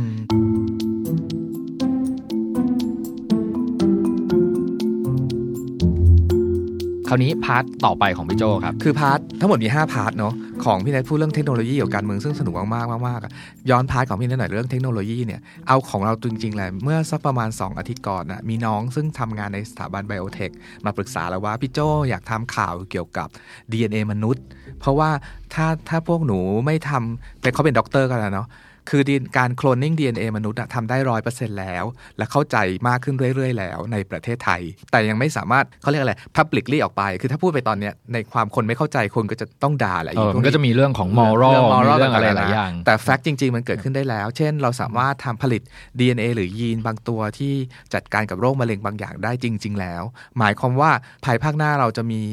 personal medicine อืมบริษัทยาจะคิดยามาเฉพาะใช้ได้เป็นคนๆที่ไม่เหมือนกัน ซึ่งนี่คือแบบการปฏิวัติไบโอเทคที่เราโหเคยได้ยินข่าวของแองเจลิน่าโจลี่ครับพี่โจเออเหรอที่ที่เขาเนี่ยเขาใช้วิธีการทำให้รู้ล่วงหน้าก่อนว่าตัวเองอะมีโอกาสที่จะเป็นมะเร็งในอนาคต เพราะว่าตรวจเจอยีนบางอย่างอยู่ครับอืมเขาก็เลยแบบขึ้นมา announce แล้วก็เพื่อทำให้ทุกคนแบบตระหนักถึงเรื่องเนี้ยว่า เฮ้ยมันมีความก้าวหน้าทางด้านนี้แล้ว แล้วก็ถ้าพวกเราตกใจกับมันอะ พวกเราจะคิดว่าสิ่งเนี้ยมันเป็นเทรดมากกว่าสิ่งที่จะมาเคียวเรา ใช่ครับแม่มันนี่ไม่ได้พูดถึงนิยายแต่พูดไปแม่งก็เหมือนนิยายวิทยาศาสตร์เรื่อยๆนะ แต่มันคือแฟกต์มากๆเลยปัจจุบันเนี้ยสมมติว่าเราตรวจพบว่าเราจะมียีนอะไรดีอะเป็นมะเร็งลำไส้อย่างเงี้ยเราสามารถแบบว่าเตรียมลำไส้เรารอไว้ก่อนก็ได้เลยนะหรือสร้างยีนบางยีนเพื่อไปกดทับอะไรบางอย่างพวกนี้ได้อะ 21 บทเรียนที่ที่เราต้องรู้เลยนะวันนี้จากหนังสือเล่มนี้มันมีอีก 3 part ที่เหลือ คือ part ที่3เนี่ยพูดถึงความสิ้นหวังกับความหวัง part ที่สี่ 4 พูดถึงเรื่องความจริง แล้วก็ part ที่ 5 พูดถึงการปรับตัวให้อยู่ให้ได้ประมาณนี้ part ที่ 3 ความสิ้นหวังเนี่ยเขาก็แบ่งเป็นบทบทเนาะสิ่งที่เราต้องรู้ก็คือเรื่องก่อการร้ายก่อนอะนี่คือบทที่ 10 ในนั้น เขาบอกว่าอย่าไปตระหนกกับมันมากนักเรื่องการก่อการร้าย มันมี Data อย่างนี้ว่าตั้งแต่ 11 กันยา ผู้ก่อการร้ายได้สังหารคนธรรมดาไปแล้วประมาณ 25,000 คน และส่วนใหญ่ไอ้25,000 คนเนี่ยอยู่ในตะวันออกกลาง เอาจริง ๆ แล้วไอ้ข่าวที่เราดูผู้ก่อการร้ายใหญ่ ๆ มาตลอดเนี่ย มีคนตายแค่หลักสิบคน เมื่อเทียบกับอุบัติเหตุรถยนต์ที่เกิดขึ้นปีละ 3 0 0แสนคน หรือรวมๆแม่งก็หลายล้านอะสล้านสามล้านคนอะไรอย่างเงี้ยดังนั้นไอ้การก่อการร้ายเนี่ยมันเป็นแค่ยุทธศาสตร์ เหมือนแผ่ความกลัวให้ระบาดออกไปต่างหาก คือถ้าจะนับแบบเรียกว่านับ casualties เนาะคือเออผู้คนที่เสียชีวิตจากอะไรกันแน่เนี่ยคือคนที่ตายเฉพาะอุบัติเหตุทางท้องถนนเนี่ยมันเป็นปริมาณมหาศาลกว่ามากอืแต่ว่าทำไมคนทั่วโลกเราจำเรื่องการก่อการร้ายที่เอ่อฝรั่งเศสที่มุมไบอะไรอย่างเงี้ยกัน เพราะว่ามันคือมันคือละครโรงเล็กอะที่เขาสร้างให้เราจำภาพพวกนี้ไว้ เพื่อจะเอาให้คนเกิดความกลัว แล้วเอาความกลัวเนี้ยไปใช้ในทาง politics หรือทางการเมืองบางอย่างมากกว่า มันคือเรื่องเล่า มันคือเรื่องเล่าคำศัพท์ของยูวอลเนี่ยอืมคือให้ความสำคัญเรื่องเล่ามากๆดังนั้นก็อย่าแบบแบบอย่าไป panic กับเรื่องเล่านี้มากนัก แล้วจริง ๆ แล้วอะลองมองโลกในสายตาผู้ก่อการร้ายดู เขาก็ไม่ได้แบบว่าตั้งใจจะฆ่าคนทั้งหมดประเทศ เพราะมันเขาจะไม่ได้ประโยชน์อะไรจากสิ่งนั้นเลย ตัวอย่างเนี้ยชัด ทุกคนจำระเบิดนิวเคลียร์ที่ฮิโรชิมาได้เนาะคือสมัยเนี้ยโลกสมัยนี้เอาตรงๆอะตั้งแต่วันนั้นมาถึงวันนี้มันก็หลายปีอยู่เนาะ เทคโนโลยีนิวเคลียร์เนี่ยเป็นเทคโนโลยีที่ใครก็หาซื้อได้ ใครก็มีได้แล้วปัจจุบันเนี้ยคำถามคือตั้งแต่วันนั้นมาจนถึงวันเนี้ยทำไมถึงไม่เกิดเหตุนิวเคลียร์ครั้งที่ 3 ที่เรากลัวอืมสงครามโลกครั้งที่สามที่มีระเบิดนิวเคลียร์แล้วมันไม่ใช่เพราะว่ามนุษย์นิสัยดีขึ้นนะไอ้หลายปีที่ผ่านมา แต่เป็นเพราะว่าไอ้คนสั่งระเบิดนิวเคลียร์มันรู้แล้วแล้วไงเราว่ามันไม่มีประโยชน์อะไรสำหรับเขาเลย ดังนั้นการก่อการร้ายที่เราคิดว่ามันจะมีเต็มไปหมดเนี่ยก็คือใจเย็นๆอย่าเพิ่งแบบไปตระหนกกับมันมากรัก แต่ anyway บทถัดไปคือบทที่ 11 ที่พูดถึงสงครามอะ ในขณะเดียวกัน ก็อย่าประเมินความงี่เง่าของมนุษย์ต่ำเกินไป ลองนึกถึงเกาหลีเหนือแล้วกัน ผู้นำเกาหลีเหนืออาจจะแบบว่าบ้าคลั่งอะไรขึ้นมาสักอย่างสั่งสั่งอะไรบ้าๆบอๆออกไปได้ นี่คือความเป็นไปได้ที่จะเกิดขึ้น แต่สงครามเองอะน่าสนใจว่ะประเด็นเนี้ยมันเหมือนศตวรรษที่ 20 ที่ผ่านมาตั้งแต่ปี 1900 กว่ากว่า914 ก็มีสงครามโลกครั้งที่1 1945สงครามโลกครั้งที่ 2 และระหว่างนั้นไม่มีสงครามในในโลกเกิดขึ้นทุกหัวระแหงนะเวียดนามอีสงครามอิรักอิหร่านต่างๆนานามากมายเนี่ยมนุษย์ก็ได้เรียนรู้จากสิ่งนี้ละวว่าการทำสงครามมันไม่มีประโยชน์อะไรเลย คือต้องเข้าใจประวัติศาสตร์มนุษย์เนี่ยเราทำสงครามเนี่ยเพื่อที่ว่าเราต้องการผลประโยชน์อะไรบนดินแดนนั้น เช่น ประเทศอังกฤษเข้าไปยึดครองอาณานิคมในอินเดีย เพราะต้องการจะได้ยึดการค้าในอินเดีย หรือหน้าเอ่อในทะเลอินเดียมหาสมุทรอินเดียตรงนั้นอะมาเป็นของเขาเพื่อให้ได้ประโยชน์อะไรบางอย่าง แต่มนุษย์ก็ได้เรียนรู้แล้วว่าการทำสงครามอะมันไม่ได้ มันไม่ได้ให้ประโยชน์ขนาดนั้น พูดถึงบทเนี้ยพี่โจผมมีประโยคนึงที่ประทับใจจากหนังสือเล่มเนี้ยพูดถึงความงี่เง่าของคนเราของมนุษย์เนาะเขาพูดว่าเรากำลังพูดถึง artificial intelligence ใช่ไหม แต่พวกเราอย่าลืม natural stu- stupidity ของพวกเราใช่ แต่แบบอย่างเขาพูดว่าอิหร่านเนี่ยก็ไม่ได้ประโยชน์อะไรเลยจากสงครามอิรักอิหร่านที่ผ่านมาลองดูดีๆเนาะสงครามที่เป็นที่ประสบผลสำเร็จในทางทฤษฎีควรจะสร้างผลประโยชน์มหาศาลให้ผู้ชนะได้ครอบครองการค้าสมมุตินะ วินาทีนี้มีระเบิดนิวเคลียร์มาลงที่ประเทศใดประเทศหนึ่ง แล้วแบบเกิดแบบบ้านพังทลายต่างๆนานา แต่สุดท้ายแล้วเงินของคนในประเทศนั้นอะไปอยู่ในระบบคริปโตกันหมดเลยมันคือเขาจะไม่ได้อะไรจากการระเบิดเขาเรียกอะไรแลนอะแผ่นดินตรงนี้เลย เพราะว่าคนก็ยังแบบว่าสามารถใช้เงินที่ของตัวเองที่ฝากอยู่ในธนาคารอินเทอร์เน็ตมันกัจะหมไม่ดมีเรื่องเล่าแบบว่า พม่ามาเผาเมืองไทยแล้วก็อ่าไม่มีลอบไม่ทมีองออกไปแล้วหมดแล้วอะไรเงี้ยครับอืมเพราะว่าอืมทองมันถูกเปลี่ยนไปเป็นคริปโตเคอเรนซีไปหมดแล้ว ใช่ เพราะฉะนั้นสงครามสมัยใหม่อะมันจะเอียงไปในทางสงครามไซเบอร์ซะมากกว่า เช่น มีใครบางคนส่งมาแวร์บางตัว แค่คิดมาแวร์ส่งมาแวร์ไม่กี่ตัวเอ้ยไม่กี่นาทีเนี่ยก็สามารถทำให้การจราจรของสนามบินที่นิวยอร์กเอ่อล้มเหลวได้ สามารถส่งไปที่ยุโรปให้รถไฟฟ้าชนกันในยุโรปได้ สามารถทำให้ระบบไฟฟ้าในประเทศจีนทั้งประเทศเนี่ยล่มหรือดับไปเป็นเวลาหนึ่งชั่วโมงได้ นี่คือสงครามไซเบอร์เหมือนทุกครั้งที่แบบ Facebook ล่ม IG ล่มอะไรเงี้ยเออเออทุกคนก็จะต้องบอกว่าเฮ้ยมีการเอ่อ โจมตีผ่าน DDoS หรือเปล่าอะไรเงี้ยนี่คือสงครามในอนาคตใช่ไหมมันอืมคงมันเป็นสงครามของ Infotech แล้วอะครับอืมคือในอดีตเนี่ยสงครามที่ work เนี่ยคือสงครามที่เสียหายต่ำแต่ได้ผลประโยชน์มาก แต่วินาทีที่มีฮิโรชิมามันคือเสียหายมาก แล้วไม่ได้ประโยชน์อะไรเลย คนมันก็เริ่มเรียนรู้แหละไอ้เรื่องสงครามมีมีเกร็ดเล็กเกร็ดน้อยน่าสนุกอีกอย่างหนึงคือว่าเพราะว่าเราสังเกตนะหลังสงครามโลกครั้งที่สองนะประเทศที่แพ้สงคราม ญี่ปุ่น อิตาลีเยอรมัน ทุกคนรวยขึ้นหมดเลย น่าสนใจคือเมื่อก่อนเวลาเราไปแย่งดินแดนเนอะเราทำลายทุกสิ่งอย่างเราครอบครอง แต่ทำไมประเทศที่แพ้สงครามเหล่านั้นณวันนี้เป็นประเทศแบบว่าร่ำรวยทั้งนั้นเลย คือในคุณยูว่าเขาก็มีวิเคราะห์นู่นนี่นั่นแหละสรุปสั้นๆ ก็คือเมื่อเมื่อมันมีการ destruct หรือการทำลายโครงสร้างต่างๆและการ build up หรือสร้างขึ้นมาใหม่ อาจจะเป็นทักษะที่เหมาะกับเนี่ย 21st century นี้ก็ได้ หัวข้อถัดไปจากสงครามก็เป็นเรื่องของการถ่อมใจ เขาบอกว่าคุณต้องรู้อย่างหนึ่งว่าคุณไม่ได้เป็นศูนย์กลางของจักรวาล ผู้คนส่วนใหญ่หรือประเทศ หรือประเทศไทยนี่แหละชอบคิดว่าเราเป็นศูนย์กลางของโลกนะวัฒนธรรมของเราจะเป็นหมุดหมายสำคัญของประวัติศาสตร์ อย่างเช่นสมัยก่อน คนกรีกอะชอบเชื่อว่าประวัติศาสตร์โลกเริ่มต้นที่กรีก แถวแถวโซเครติสเพลโตหรือโฮเมอร์ก็ตามอะไรเงี้ยชาวมุสลิมก็จะเชื่อว่าเชื่อว่าไม่มีประวัติศาสตร์เกิดก่อนที่จะมีพระมูฮัมหมัดมาเกิด หรือแม้กระทั่งคนยิวเองอะร้อยเปอร์เซ็นต์ของคนยิวจะเชื่อว่าประวัติศาสตร์ของชาวยิวเริ่มต้นที่อับราฮัมหรือคนจีนก็จะแบบประมาณจินซีอะไรอย่างเงี้ย คนยิวเนี่ยนะเขาคิดเลยเถิดไปถึงขั้นว่า จริง ๆ แล้วอะรู้ไหมว่าโยคะมาจากไหน จริง ๆ แล้วโยคะมาจากคนยิวนะ เพราะในพระคัมภีร์มีตอนหนึ่งที่พูดว่าภรรยาของอับราฮัมจะส่งออกไปทางตะวันออก ก็หมายความว่าคนทางตะวันออกก็ไปถึงใครอะเช่นคนอินเดียอะไรเงี้ยก็เท่ากับคนยิวเป็นคนคิดโยคะอะไรเงี้ยคือเรามนุษย์เรามีแนวโน้มว่าเราจะคิดว่าเราเป็นศูนย์กลางของจักรวาลอยู่เนาะ เวลาพูดถึงมนุษย์บทถัดไป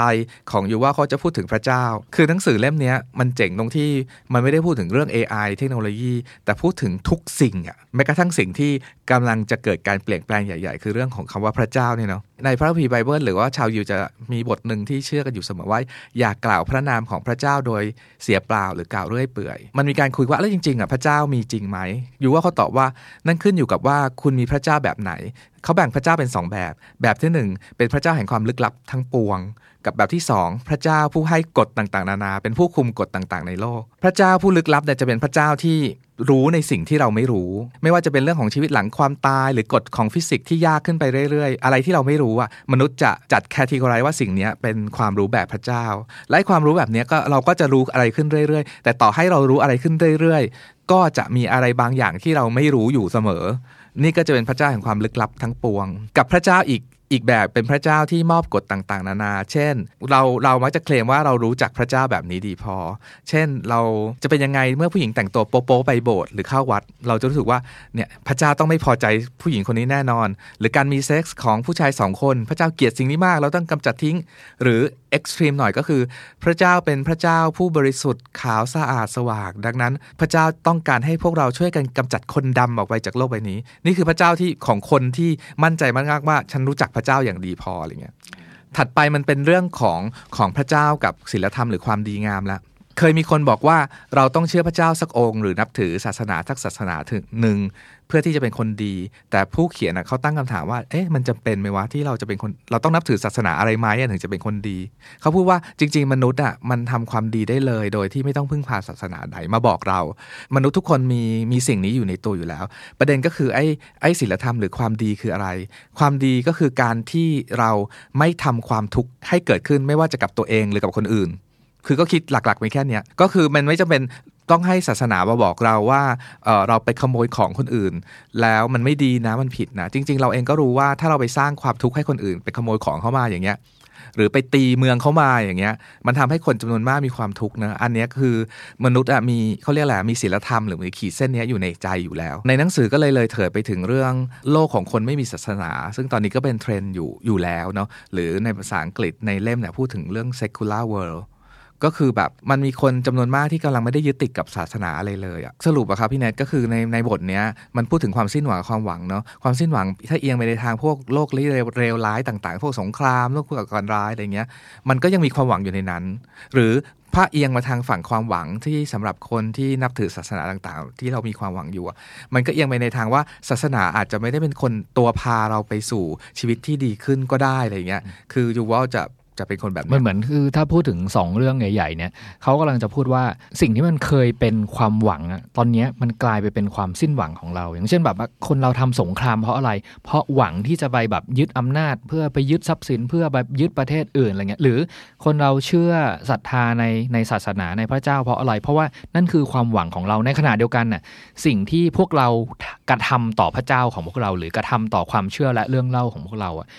มันสร้างความสิ้นหวังให้พวกเราด้วย มันก็เลยทำให้พวกเราต้องคิดแบบหาทางอื่นไปต่ออะว่าว่าอย่างที่บอกว่าโจทย์สำคัญของพวกเราในศตวรรษเนี้ยคือพวกเราจะไปต่อกันยังไง ซึ่งซึ่งจูว่าน่าจะเอียงไปในทางว่า ก็แค่อย่าทำให้คนอื่น หรือตัวเราเกิดความทุกข์มันจริง ๆ ในหนังสือมันก็มีรายละเอียดเยอะแยะมากมายเนาะแบบว่าอย่าไปขโมยของคนอื่น เพราะว่า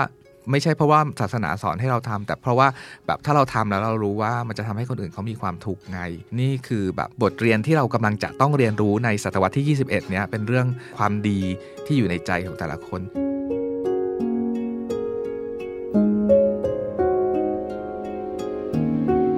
พาร์ทที่ 4 ของหนังสือนะ่ะกำลังพูดถึงความจริงในแง่ต่างๆ เขาบอกว่าถ้าคุณกำลังรู้สึกพ่ายแพ้และสับสน คุณกำลังมาถูกทางแล้วแหละ เพราะโลกแม่งยุคนี้แม่งเป็นโลกที่ซับซ้อนจริง ๆ คืออย่าเพิ่งไป panic กับมันมากมันซับซ้อนมากๆ คุณรู้น้อยกว่าที่คุณคิด มันมีความรู้แบบบนโลกใบนี้เยอะมากอะและ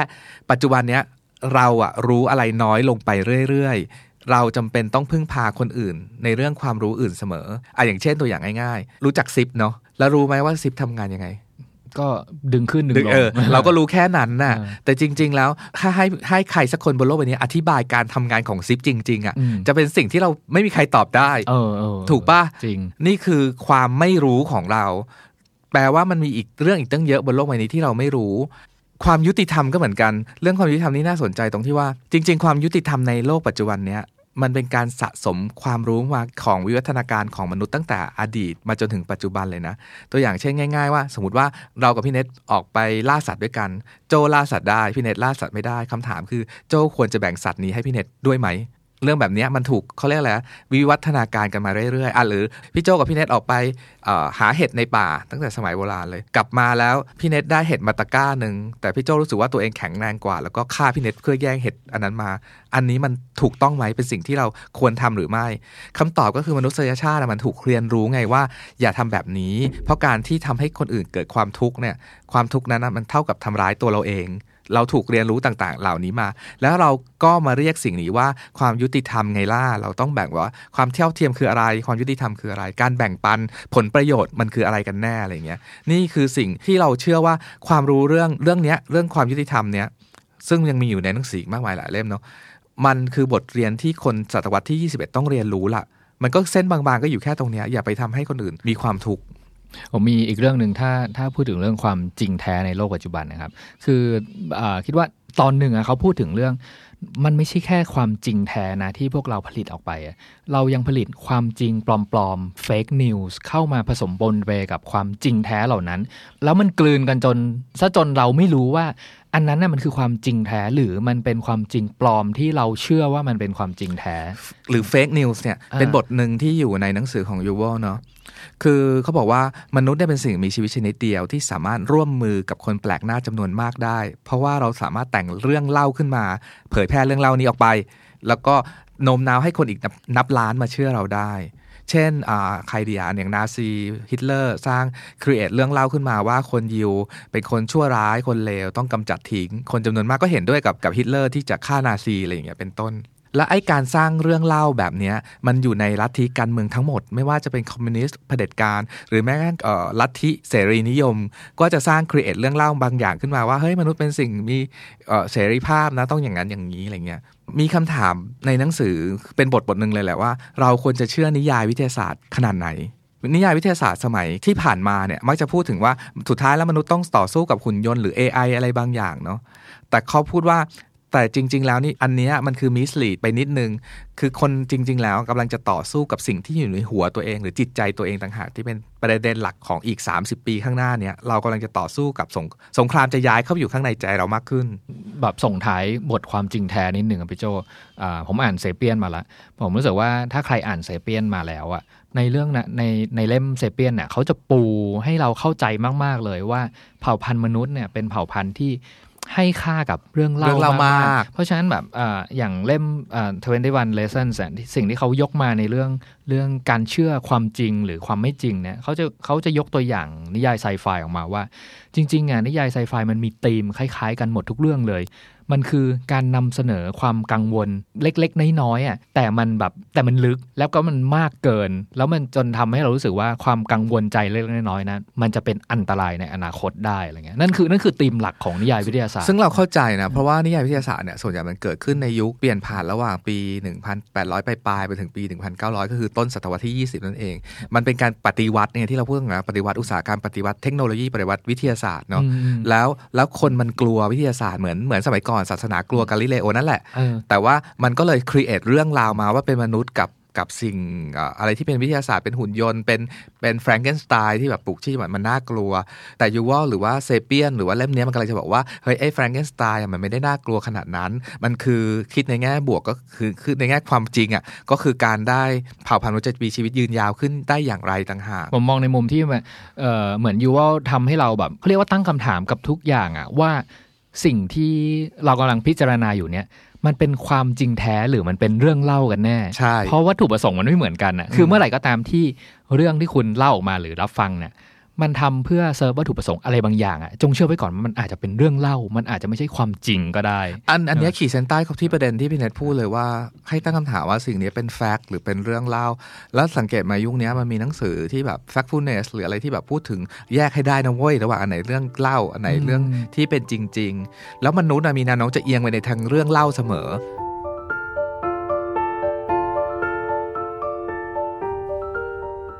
เนี่ยตอนเนี้ยเราผ่านไปละสี่ part ซึ่งผมรู้สึกว่าเราอาจจะแตะได้สักประมาณแบบห้าเปอร์เซ็นต์น้อยมากอยากมีเวลาเยอะๆของทั้งหมดเนี่ยที่เล่าเออมาเนี่ยคือมันยังมีแบบ detail เรื่องเล่าเรื่องที่ยูวอลยกตัวอย่างมาให้เห็นภาพให้พวกเราตระหนักถึงสิ่งที่มันเกิดขึ้นเนี่ยเราแบบเออเราเคยใช้ความคิดกับมันยังไงได้บ้างอะไรเงี้ยแต่บอกว่า fast forward มาจนถึง part สุดท้ายแล้วกันที่ที่อันเนี้ยอยากชวนคุยด้วยเพราะว่าใช่ part สุดท้ายเนี่ยเป็น part ที่ผมรู้สึกว่ามันมันสนุกมากใช่ๆเพราะว่าเอ่อมันเหมือนกับ สี่ part แรกเนี่ยเขาเขาเล่าให้ฟังว่ามันเกิดอะไรขึ้นบ้างในมุมต่างๆนานาคือเนอะไอ้สี่ part ที่ผ่านมาเนี่ยไม่ว่าจะเป็นเทคโนโลยีการเมือง หรือของที่เราเล่าไปเรื่องของความหวังของมนุษยชาติเรื่องของความจริงแท้ มันเป็นเหมือนดูว่าเขาเล่าเล่าเล่าเล่าให้เห็นแบบจิ้มประเด็นให้เราเห็นเห็นนะแต่ในบทที่ 5 ที่ชื่อความยืดหยุ่นเนี่ยภาษาอังกฤษมันชื่อว่า resilience เนอะซึ่งมันมันพูดถึง capacity หรือความสามารถในการที่จะแก้ปัญหายากๆ ต่างๆ เหล่านี้ได้ อันนี้ต่างหากที่เป็นบทเรียนที่เราคิดว่า เออ ทนอ่าน21 lesson กันให้ถึงบทที่ 5 ให้ได้นะ มันจะช่วยให้เราอยู่อยู่ได้ในในในโลกยุคนี้ ผมอยากเปิดประเด็นของบทที่ 5 ตรงนี้ครับ ว่าอย่างที่เราอย่างที่พี่โจเกริ่นไว้ว่าเฮ้ยยูวอลเนี่ยยกตัวอย่างปี 2050 ขึ้นมาเป็นตัวอย่างเป็นหมุดง่ายหๆมาเลยยเออว่า 2050 เนี่ยมันคืออีก 30 ปีข้างหน้าเนี่ย เราแทบจะไม่รู้เลยว่าอีก 30 ปีข้างหน้าเนี่ยมันจะเกิดอะไรขึ้นบ้าง เอาง่ายๆเลยคือแบบเทคโนโลยีใกล้ตัวเราเนี่ย มันจะมีอะไรที่แบบพลิกชีวิตเราไปได้อีก คืออยากใช่ปะขีดเส้นใต้ตรงนี้นิดนึงว่า ความไม่รู้ในอีก 30 ปีข้างหน้าเนี่ย บางทีเราไม่เชื่อเราเรามักจะจากประสบการณ์ที่ผ่านมาเนี่ย เรามนุษยชาติเนี่ยทำนายอนาคตล่วงหน้าพอได้ประมาณหนึ่งเสมอ แต่ต้องยอมรับว่าเรามาถึงจุดที่เราไม่รู้จริง ๆ ไม่มีใครรู้ด้วย ถ้าใครเคลมว่าเขารู้เนี่ยแปลว่าโกหกละเอ่อสิบ หรือ 20 หรือ 50 ปีข้างหน้าจะเป็นอย่างไร ถามนักธุรกิจคนไหนคือถาม marketing คนไหนก็ได้ ทุกคนไม่สามารถทำนายได้ว่า plan marketing ฉันอันนี้ปีหน้าจะยังใช้ได้อยู่ไหมอะคือเวลาเราพูดถึงปี 2050 เนี่ยสิ่งที่เกิดขึ้นแน่ ๆ เลยคือข้อหนึ่งข้อมูลน่ะมันจะเกิดขึ้นมากมายอย่างมหาศาล จนเราไม่สามารถประมวลผลทุกสิ่งทุกอย่างได้ เอาแค่ทุกวันเนี้ยทุกๆ 10 นาทีที่เราเข้า Facebook เนี่ย คือเอาแค่แบบ 10 นาทีที่ปริมาณข้อมูลหลั่งไหลเข้าตัวเราอะเพื่อนเราไปทำอะไรที่ไหนรัฐบาลกำลังออกนโยบายใหม่อะไรแบบในสภากำลังประชุมเรื่องอะไร หรือโรงเรียนที่ภาคเหนือกำลังประสบปัญหาอะไร คือข้อมูลมันท่วมท้นแบบเนี้ยเราไม่สามารถประมวลผลทั้งหมดได้อืมอย่างที่สองคือการปิดกั้นข้อมูลไม่สามารถทำได้อีกต่อไปอืมถูกปะเมื่อไหร่ที่ปิดกั้นมันจะเจอรูรั่ว เมื่อไหร่ที่ปิดกั้นมันจะเจอการต่อต้าน แล้วก็มันจะเจอการต่อต้านที่จากจุดเล็ก ๆ มันจะกลายเป็นเรื่องใหญ่เรื่องใหญ่ขึ้นมาใช่ปะยกตัวอย่างเรื่องไหนก็ได้การปิดกั้นในอนาคตอะเป็เป็นนไปไปไม่ไม่ได้ได้เลยอืมใช่ป่ะแต่ข้อมูลมากขึ้นจริงแต่เฟกนิวส์ก็ขึ้นขึ้นมากขึ้นเท่านั้นตามตัว แล้วอันเนี้ยแหละที่จะมาแทนการปิดกั้น คือความน่ากลัวไม่ได้อยู่ที่การปิดกั้นของใครเลยนะ แต่เป็นการที่ฟีดข้อมูลอีกชุดหนึ่ง ที่เป็น fake news ที่เป็นความจริงเทียม เอามาคัดค้านกับความจริงที่เกิดขึ้นความจริงแท้ต่างๆ เหล่านั้น แล้วทำให้พวกเราหลงเชื่อว่าข้อมูลข่าวสารเหล่านั้นที่มันเป็น fake news มันเป็นความจริง อันเนี้ยเรายกตัวอย่างอันนี้ชัดเลยวิกิพีเดียปกติวิกิพีเดียรู้กันเนอะเป็นสารานุกรมที่ใครเข้าไปเขียนก็ได้อืมอืมอืม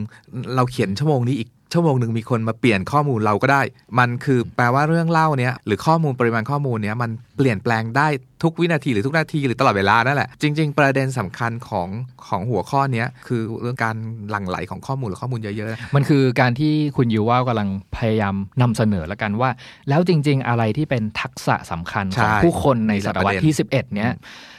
อ่าอย่างแรกเลย เขาบอกว่าทักษะที่สำคัญมาก ๆ เลยคือความสามารถในการเข้าใจข้อมูล ใช่ ข้อมูลน่ะเยอะ แต่การเข้าใจต่างหากที่ต้องเรียนรู้ฝึกฝน หรือ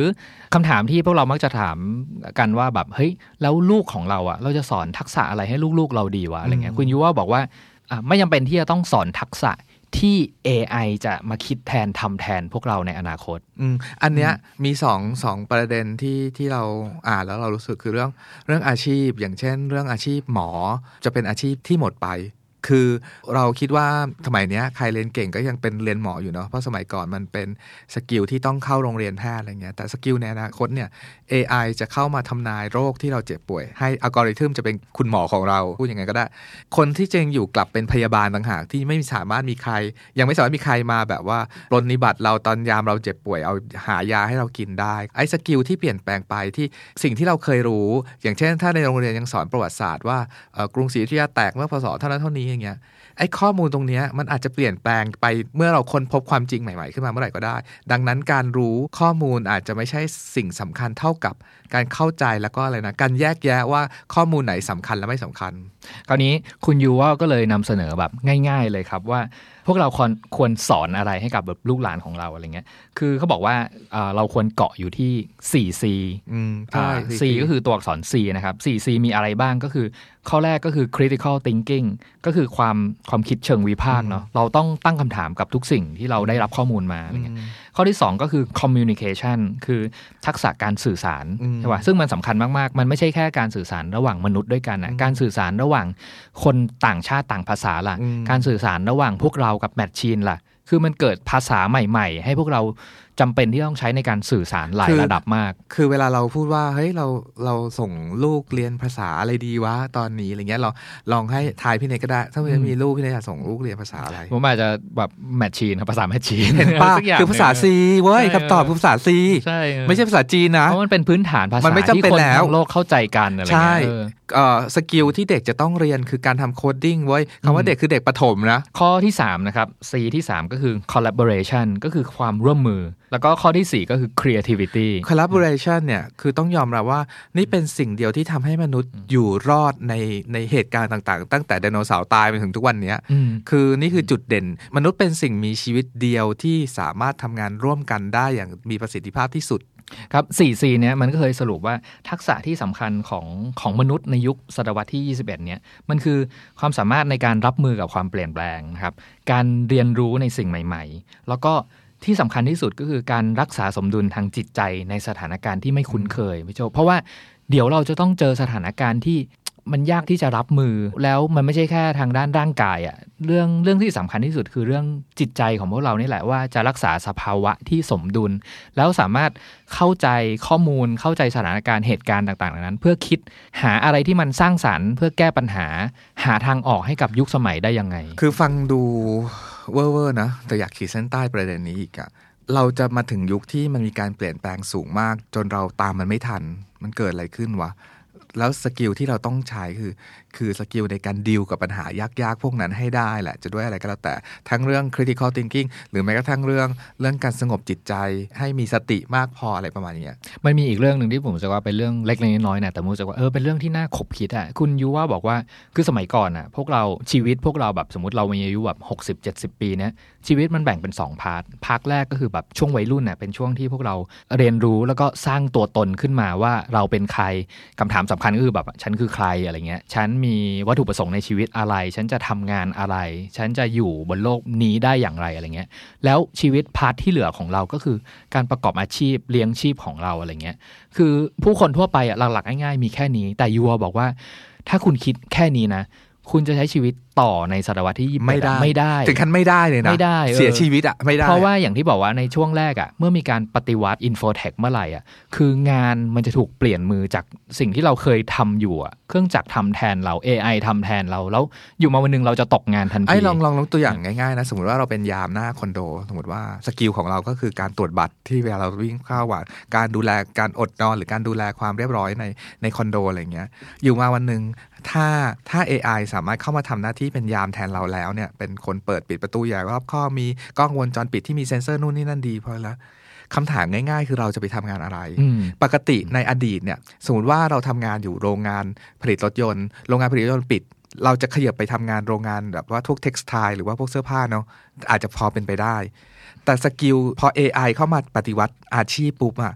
เราต้องพัฒนาตัวจากการเป็นยามหน้าคอนโดนะเราต้องเก่งด่วนภายใน 3 วันเพื่อจะเป็นอัจฉริยะอะไรบางอย่างอืมอืมมันถึงเป็น skill ที่ต้องเตรียมตัว เขาบอกว่าเพราะฉะนั้น skill ที่สำคัญสำหรับคนยุคเราเลยกันสำหรับพวกเราอะมันคือการที่เราสามารถ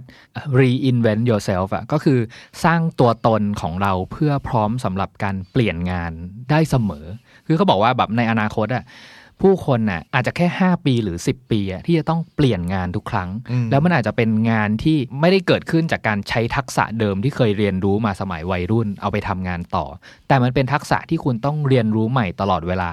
เพื่อรับมือกับการเปลี่ยนงานการเปลี่ยนแปลงภายใน 5 หรือ หรือ 10 ปีที่จะเกิดขึ้นในอนาคตอืมอืมแล้วไม่ใช่ว่าคนชอบคิดว่าเราทำงานสร้างสรรค์หรืองานศิลปะ แล้วจะรอดนะ อย่างสมมติว่าอะไรดีอะ AI ที่สามารถแต่งเพลงได้เนี่ย มันแต่งได้ยังไง เพราะเราฟัง Spotify หรืออะไรสมมติว่าเราฟัง Spotify หรือ Apple Music อยู่ แล้วมัน detect เราได้ว่าคนทั่วโลกอะฟังเพลงท่อนเนี้ยเมโลดี้แบบเนี้ยแล้วมีความสุขฮอร์โมนอะไรบางอย่างสารเคมีอะไรบางอย่างหลัง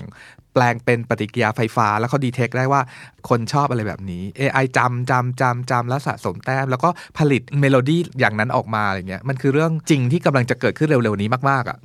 มีมีเรื่องการศึกษาเนี้ยที่น่าสนใจที่เราสนใจมากๆสองเรื่องคือ คือปกติในระบบการศึกษาเราเนี่ยมันเรียนประถม 6 ปี มัธยม 6 ปีมหาลัยอีกประมาณ 4 ปีเนาะไอ้ทุกอย่างไอ้ถ้าเรายังยึดระบบนี้อยู่เนี่ยเราจะ evolve ไม่ได้ เราจะวิวัฒนาการไม่ได้เราจะตายก่อนนั่นหมายความว่าโลกอนาคตเด็กจบป .6 อาจจะต้องกระโดนเข้ากระโจนเข้าสู่การทำงานเลย ซึ่งสมัยนี้มันก็มีคล้ายๆแบบเด็กเอ่อเจนใหม่ที่อายุมัธยมก็เริ่มทำงานบางอย่าง coding อะไรบางอย่างได้แล้ว แล้วถ้าใครทำ coding ได้ก็สามารถมีอาชีพได้เลยเขาไม่จำเป็นต้องเข้าสู่ระบบมหาวิทยาลัยอีกต่อไป แปลว่าระบบการศึกษาแบบเดิมอะจำเป็นต้องกลับมาทบทวนเนอะว่าเนอะว่าจะเป็นยังไง แล้วถามว่าต้องทำยังไงเนี่ยไปอ่านหนังสือเอา แต่ทำเมื่อไหร่คำตอบคือทำเลย ต้องไม่ลืมว่าปี 2050 เนี่ยมันแค่อีก 30 ปีเองนะ เด็กที่เกิดวันนี้เนี่ยเขาจำเป็นต้องเรียนรู้ทักษะต่างๆ หรือรับมือกับการเปลี่ยนแปลงให้ได้อยู่ว่าชอบพูดประโยคนี้แล้วเราชอบมากเลยเขาพูดว่าเขามีคำแนะนำสำหรับเด็กอายุ 15 คือ อย่าไปหวังพึ่งพาพวกผู้ใหญ่มากเกินไปพวกผู้ใหญ่ส่วนมากเจตนาดี แต่แค่ไม่เข้าใจโลกเท่านั้นแหละเขาบอกว่าศตวรรษที่ 21เนี่ยจะต่างออกไปพี่โจด้วยอัตราการเปลี่ยนแปลงที่รวดเร็วอย่างเนี้ย เราไม่มีทางแน่ใจเลยว่า พวกผู้ใหญ่ที่บอกกับคุณบอกคุณนั้นน่ะมันยังเป็นภูมิปัญญาหรือมันเป็นอคติ แต่จริง ๆ อคติเป็นสิ่งที่มีอยู่ได้นะเพราะว่าเราเราอยู่ในโลกแบบไหนเราก็จะมีมีคติที่เอียงไปในทางนั้น แต่ปัญหาคือโลกยุคใหม่เนี่ยมันเปลี่ยนไปเร็วมากจน คือถ้าเรายึดติดหรือเรามีอคติกับอะไรบางอย่าง เราจะตามโลกไม่ทัน เพราะโลกมันเปลี่ยนเร็ว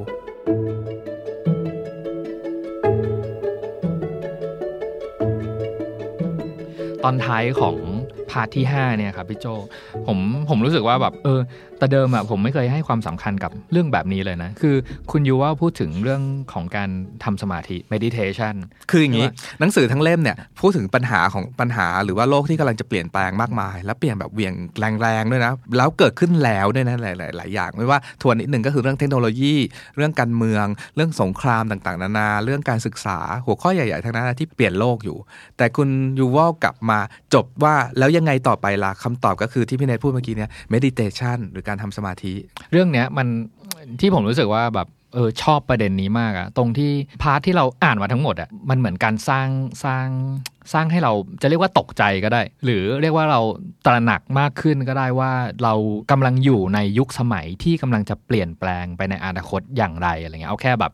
30 ปี 50 ปีข้างหน้าเนี้ยเราก็ไม่รู้แล้วว่ามันเกิดอะไรขึ้นบ้างอะไรเงี้ยแต่ว่าสิ่งสิ่งที่สำคัญน่ะคือคุณยูว่าเนี่ยไม่ได้ไม่ได้พูดว่าการทำสมาธิหรือ meditation เนี่ยมันเป็นทางออกของทุกสิ่งนะครับ แต่เขารู้สึกว่าสิ่งที่อยากให้พวกเราทุกคนทดลองกับตัวเองอะคือมันมีปัญหาที่มันอยู่แบบปลายมหาสมุทรที่บางทีอะเราไม่ได้แบบเดินทางไปแก้ปัญหานั้นด้วยตัวเองอะแต่ว่าอีกฝั่งหนึ่งล่ะ ที่มันเป็นฝั่งตัวเราอะเขาบอกว่าจริง ๆ ไม่ต้องไปกลัวเรื่องแมชชีนเรื่อง AI เรื่องอะไรที่มันจะมาทดแทนแบบเผ่าพันธุ์ของพวกเราแหละ สิ่งที่เราจำเป็นมาก ๆอะ คือเราต้องทำความเข้าใจกับข้างในเราเองมากขึ้น มากขึ้นแล้วมันจะมีผลยังไง เพราะว่าเอาจนถึงทุกวันเนี้ย ถ้าถามว่าการปฏิวัติ biotech และ infotech เนี่ยมันยังไม่สามารถเจาะเข้าไปในปุ่มกดปุ่มสั่งงานในสภาวะจิตใจเราได้นะครับ เขาก็เลยบอกว่าปลายที่มันอยู่อยู่ขั้วตรงข้ามกับการปฏิวัติเหล่านั้นนะครับ มันก็คือการที่เราจำเป็นที่จะต้องเข้าไปสำรวจ การทำงานของจิตใจจิตใจของเราเราเองว่าจริง ๆ แล้วมันมีกระบวนการยังไง มันเกิดความรู้สึกเกิดสัมผัส เกิดเคมีในสมองอะไรเกิดขึ้นได้บ้างอะ่ะ วิธีการที่ง่ายที่สุดเขายกตัวอย่างว่าเขาเคยมีเพื่อนแนะนำให้ไปทำการวิปัสสนาอะไรเงี้ย ตอนนั้นเขาก็ question เหมือนกันว่าว่ามันคืออะไรอะไรเงี้ย แล้วแล้วสิ่งที่เขาถอดมาให้เราในในในบทจบของหนังสือเล่มเนี้ยจริงๆก็คือเขาเพียงแค่อยากรู้ง่าย ๆเลยว่า จริง ๆ แล้วอะสิ่งที่เป็นจุดเริ่มต้นของความคิดทั้งหลายของเผ่าพันธุ์เซเปียนเนี้ย จริงๆ มันเกิดขึ้นจากร่างกายของเราเนี่ยครับว่ามันเกิดอะไรขึ้นบ้าง ความทุกข์คืออะไร การที่เรารู้สัมผัสคืออะไรอะไรเงี้ยจริงๆเขาไม่ได้ให้ทางออกหรือหรือข้อสรุปนะครับ ว่าสุดท้ายที่เขาเสนอการ meditation เนี่ยมันคือจะพาเราไปไหน มันจะพาเราไปไหนในอืมในในในอนาในอคนาตคตข้างหน้า แต่มันทำให้พวกเราเขาเรียกว่าเมื่อมันมีการปฏิวัติที่ปลายขั้วอีกข้างหนึ่งอะ เราจำเป็นที่จะต้องเข้าใจจุดเริ่มต้นที่จะก่อให้เกิดการปฏิวัติเหล่านั้น ซึ่งก็คือข้างในร่างกายและจิตใจเราเองนะด้วยการ meditation อย่างไรได้บ้าง คือภาษาเราเลยกว่า รู้อะไรไม่สู้รู้ใจตัวเอง คือว่าพูดอีกแบบคือรู้อะไรไม่สู้รู้จากลมหายใจตัวเอง คือยูว่ากลับมาสรุปยูว่าซึ่งเป็นคนที่ฉลาดมากๆๆๆๆเนี่ยกลับมาสรุปว่า เออนั่งสมาธิเข้าใจตัวเองกันบ้างนะ เข้าใจลมหายใจที่เข้า เข้าใจลมหายใจที่ออก แล้วก็ไอ้สิ่งนี้แหละ คือสกิลหรือทักษะขั้นสูงที่จะรับมือกับเหตุการณ์เปลี่ยนแปลงแบบที่เราคิดไม่ถึงในอนาคต หรือแม้กระทั่งในปัจจุบันนี้ได้ที่สำคัญอย่างหนึ่งอะคุณอยู่ว่าพูดพูดถึงเรื่องการทำสมาธิในฐานะนักวิทยาศาสตร์ครับคือคือคุณยูว่าเนี่ยเขาหัวเขาเอียงไปทางวิทยาศาสตร์ การพิสูจน์ความเชื่ออะไรต่างๆแล้วเพราะฉะนั้นในมุมมองของการทำสมาธิของเขาอะมันไม่ใช่มุมมองทางศาสนานะครับว่าว่ามันทำให้เราเข้าถึงนิพพานเข้าถึงพระเจ้าไม่ใช่ แต่ว่าการทำสมาธิหรือจริงสิ่งที่เขาเรียกในหนังสือเล่มนี้คือการทำวิปัสสนาเลยคือแบบเป็นอาจารย์โกนกาที่อินเดียเนอะ ก็คือมันทำให้จริง ๆ แล้วมันมันยังเหลือปมปริศนาที่ใหญ่ ๆ อีกอันหนึ่งอะที่วิทยาศาสตร์หรือ infotech หรือการปฏิวัติทาง biotech อะยังเจาะเข้าไม่ถึง ซึ่งเขาบอกว่าเป็นเรื่องที่สำคัญมาก ๆ ที่จะไปสู่จุดที่สามารถปฏิวัติแฝดนั้นได้อะคือเราต้องรู้ก่อนว่ากระบวนการทำงานของจิตใจเราอะ ทำงานอย่างไร การปฏิวัติเหล่านั้นน่ะมันถึงจะใช้ประโยชน์จากร่างกายของพวกเราได้อย่างเต็มที่ ผมรู้สึกว่าการจบตัวเนี้ยมันปูให้เราอยากอ่านเล่ม Homo Deus มาก ๆ เพราะเขาจะประสานสิ่งเนี้ยไปพูดถึงเนี่ยแหละครับว่าในโลกอนาคตอะว่าการปฏิวัติเทคโนโลยีต่าง ๆ เหล่าเนี้ยมันจะทำให้เราเนี่ยครับที่เป็นมนุษย์ Homo sapiens อย่างปัจจุบันเนี้ย กลายไปเป็นถ้าในศัพท์ในเล่มนั้นนะมันคือแบบ superhuman ครับพี่โจ แล้วคำถามที่ใหญ่ไปกว่าเนี้ยว่าถ้ามันเกิดการปฏิวัติแบบนั้นจริงๆอะครับ มนุษย์เราอาจจะถูกแบ่งแยกเป็น 2 สปีชีส์ก็ได้ สปีชีส์เดิมคือสปีชีส์ที่เตรียมที่จะพ่ายแพ้มันคือ Homo sapiens แต่สปีชีส์ใหม่มันคือโฮโม Homo ดิอุส deus มันคือมนุษย์ที่ถูก ปรับเปลี่ยนกระบวนความคิดและศักยภาพทั้งหมดขึ้นไปแบบอยู่เหนือ Homo sapiens ปัจจุบันมากไอ้ไอ้ประเด็นเนี่ยนะเออเป็นประเด็นที่หนังสือปัจจุบันในอเมริกาคือคักมาก โดยเฉพาะโอปราจะพูดเรื่องนี้บ่อยมากเลย คือมนุษย์ที่ evolve แล้วอืมคืออะไรอืมมนุษย์ที่ evolve แล้วคือมนุษย์ที่นั่งสมาธิ หรือมนุษย์ที่เข้าใจตัวเองอืมเข้าใจเข้าใจว่าลมหายใจเข้าเราสัมผัสลมหายใจออกคืออะไร เข้าใจว่าระหว่างที่เรานั่งสมาธิอะแล้วจิตของเราไปอยู่ที่ความคิดเรื่องนั้นเรื่องนี้ ความรู้สึกเรากำลังโกรธคือแบบนี้ กลัวคือแบบนี้ นี่คือเขาก็อะไรอะโลกกำลังเตรียมมนุษย์กลุ่มหนึ่งจะเป็น Homo Deus ที่พี่เลดว่า หรือเพื่อที่จะอีโวลสิ่งนี้อะดังนั้นแบบต้องยอมรับกฎข้อหนึ่งก่อนว่า มันไม่มีทางรู้เลยว่าโลกจะเปลี่ยนแปลงไปในทางไหน สิ่งที่เราเตรียมกันบ้านเตรียมทำรอไว้ได้เลย คือเตรียมตัวเรานี่แหละจิตใจของเรานี่แหละที่จะ evolve ไปเป็น Homo Deus Readery Podcast จะอัปเดตหนังสือที่น่าสนใจให้คุณทุกวันศุกร์ ถ้าใครมีเล่มไหนอยากแลกเปลี่ยน คอมเมนต์เพิ่มเติมหรือติด Hashtag Readery Podcast ได้นะครับ เราเชื่อว่ามีหนังสือดีๆ อีกมากมายรอให้อ่านอยู่เสมอ ติดตาม Literary Podcast ได้ทางเว็บไซต์ The Standard Podcast Player ที่คุณใช้ Spotify SoundCloud และ YouTube The Standard Podcast. Eye opening for your ears.